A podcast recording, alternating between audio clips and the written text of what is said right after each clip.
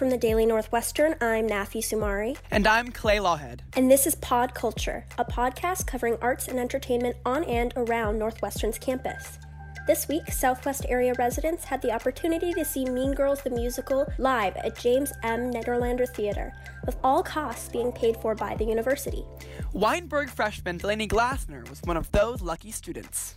My friends and I saw the suggestion of it, and then when he announced that it was going to happen in one email, we all set reminders for the time when tickets are going to come out, and then we all signed up.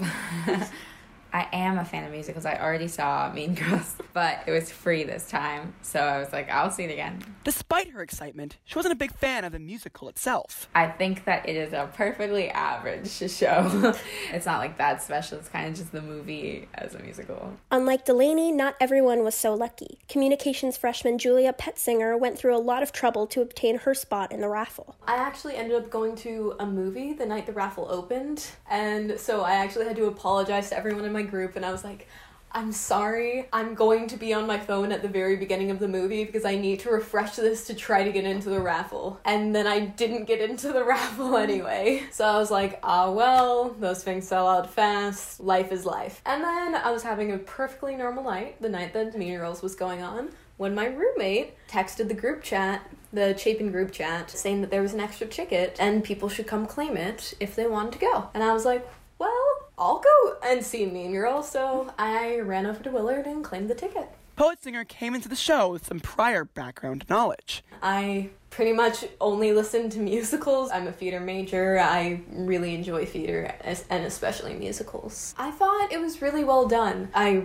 really loved the songs and the choreography, and their set was amazing. That's not something I always notice, but I definitely noticed their set. They did a great job with that. Having already seen the movie. The ending threw me off a little bit because they changed a few things, but I thought overall that they did a really good job with it. Medill freshman Jude Kramer didn't see the show with Southwest area residents. He got to see the show with his family. They came to Chicago because my dad runs a freelance theater company and he leads tours to Broadway and Chicago shows. And this year they chose Mean Girls and they let me tag along. The spectacle was there but the acting was what troubled Kramer. I would say that choreography and singing were the standout aspects of the show. The choreography was super athletic and intricate, just really a spectacle to watch. And the singing, you know, all these people are belting their faces off at impossible notes, so it's definitely a very engaging experience in that sense. The acting is where I would say it fell flat for the most part because, you know, these actors are trying to replicate or at least riff off of these established iconic film characters. So if you're not up to the standard set by the original actors, then the audience will take note of it. Now, Clay and I both had the opportunity to see the show as well. So, Clay, what would you say is the verdict?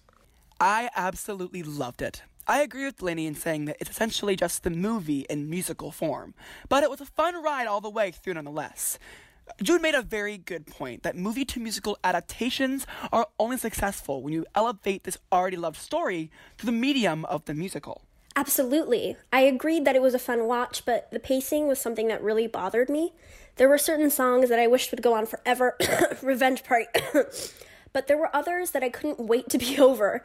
I can't imagine what it must have been like for people who aren't familiar with the movie either. Thanks for listening. Tune in next Monday for another episode of Pod Culture. This episode was reported and produced by Clay Lawhead, Wilson Chapman, and Nafi Sumari. It was edited by Callan Luciano and Hina Shrivastava. The editor in chief of the Daily Northwestern is Troy Closson.